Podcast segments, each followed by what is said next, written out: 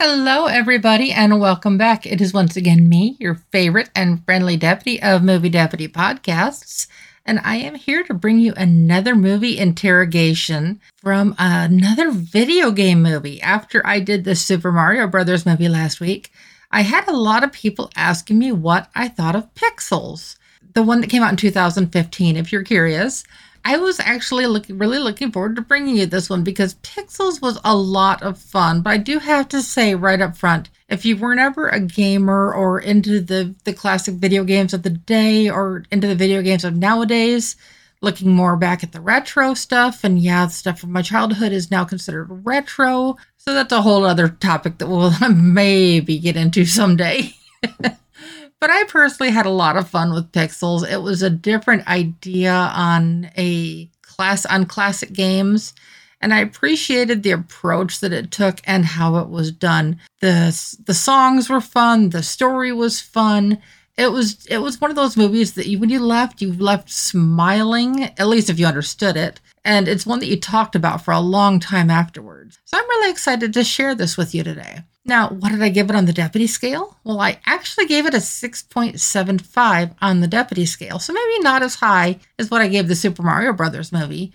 And there's a reason for that, and I will try to touch on that a little bit without giving too much away. And this one, I of course did give an innocent rating. This one you may see was labeled PG 13, but yeah, this one is, I would definitely say, is completely innocent just I don't remember anything at all being at all inappropriate. I mean, there's there's a few jokes that kind of ride the edge a little bit, but overall, this is definitely a kid-friendly movie. This is just all kids of all ages. Let me put it that way, because I'm still a kid at heart, at least, and I love these movies. Just they're they're fun and they're fun. Even like remembering it, like talking to you today, remembering it. I can't talk. I'm tripping over my tongue again. Can you tell?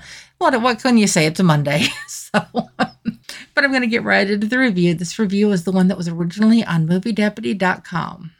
Game on. The 1982 championship is the first of its kind. A world champion is crowned and geeks rule the scene. There is nothing like the classic games. They might be pixelated, but the gameplay was serious that same gameplay carried into their futures. Whether they aspired to be president or just an everyday gamer, anything was possible. This part of history was so significant that video from the championship was sent onto a probe into deep space. What was meant as a message of peace was misinterpreted. An alien race received the message and thought it was a hostile message towards them. What's their next move? To play us. We each get three lives. The first to lose all their lives loses. The loss is more than a game, though. The future of the planet is on the line. So, who are your best to fight this fight? The military or the gamers? This will take you back to your childhood, actively engaging with the gamers and the games. The story is well put together and is told in a very fun and somewhat silly way, bringing the classic characters of yesterday to life for a new generation. Though there isn't a lot of depth or meaning to this, it doesn't subtract from its value. Taking classics from yesterday and turning them into a classic for years to come is a memorable feat.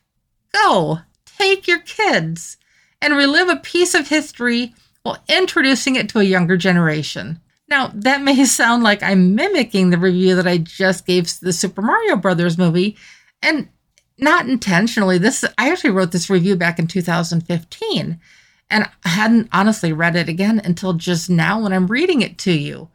But it's just kind of the way my mind works. You can tell like my, brain doesn't go too far off the rails on that. In this one, it's like we see like we you. Ugh, I like I said, I'm tripping over my tongue the original creator of Pac-Man makes a cameo in this movie, and he tries talking to to Pac-Man like like it's his son. Except this Pac-Man's the alien, so there's a little bit of a misconception on that, just a little bit there. But it's a fun movie. It's supposed to be silly. It's supposed to be goofy. It's supposed to not be too engaging or serious, and in that, it maybe loses a little bit of its um, can't even think of the right word to use on that, but it just loses a little bit of something along the way. It's kind of hard to take it serious, but this is not the movie. This is not the type of movie you're ever supposed to take seriously. This is one that you just have fun watching and share it with other people and you just have fun and talk about it, the reminiscing. I mean, you've got Pac-Man, you've got Donkey Kong, you've got Space Invaders, you've got the whole, you got Centipede, all of these, and it's just it's so much fun. I hope that you have enjoyed this review. If you have, please like, subscribe, and share. Who knows? Maybe this is your favorite movie. Maybe this is your favorite movie to come. This is one you haven't experienced yet. Or maybe, you know what, maybe this is, movie is entirely cringeworthy and this is going to start that conversation all over again. Whatever it may be, I hope you're having fun with it. And I will be back tomorrow with another one for you. Bye bye.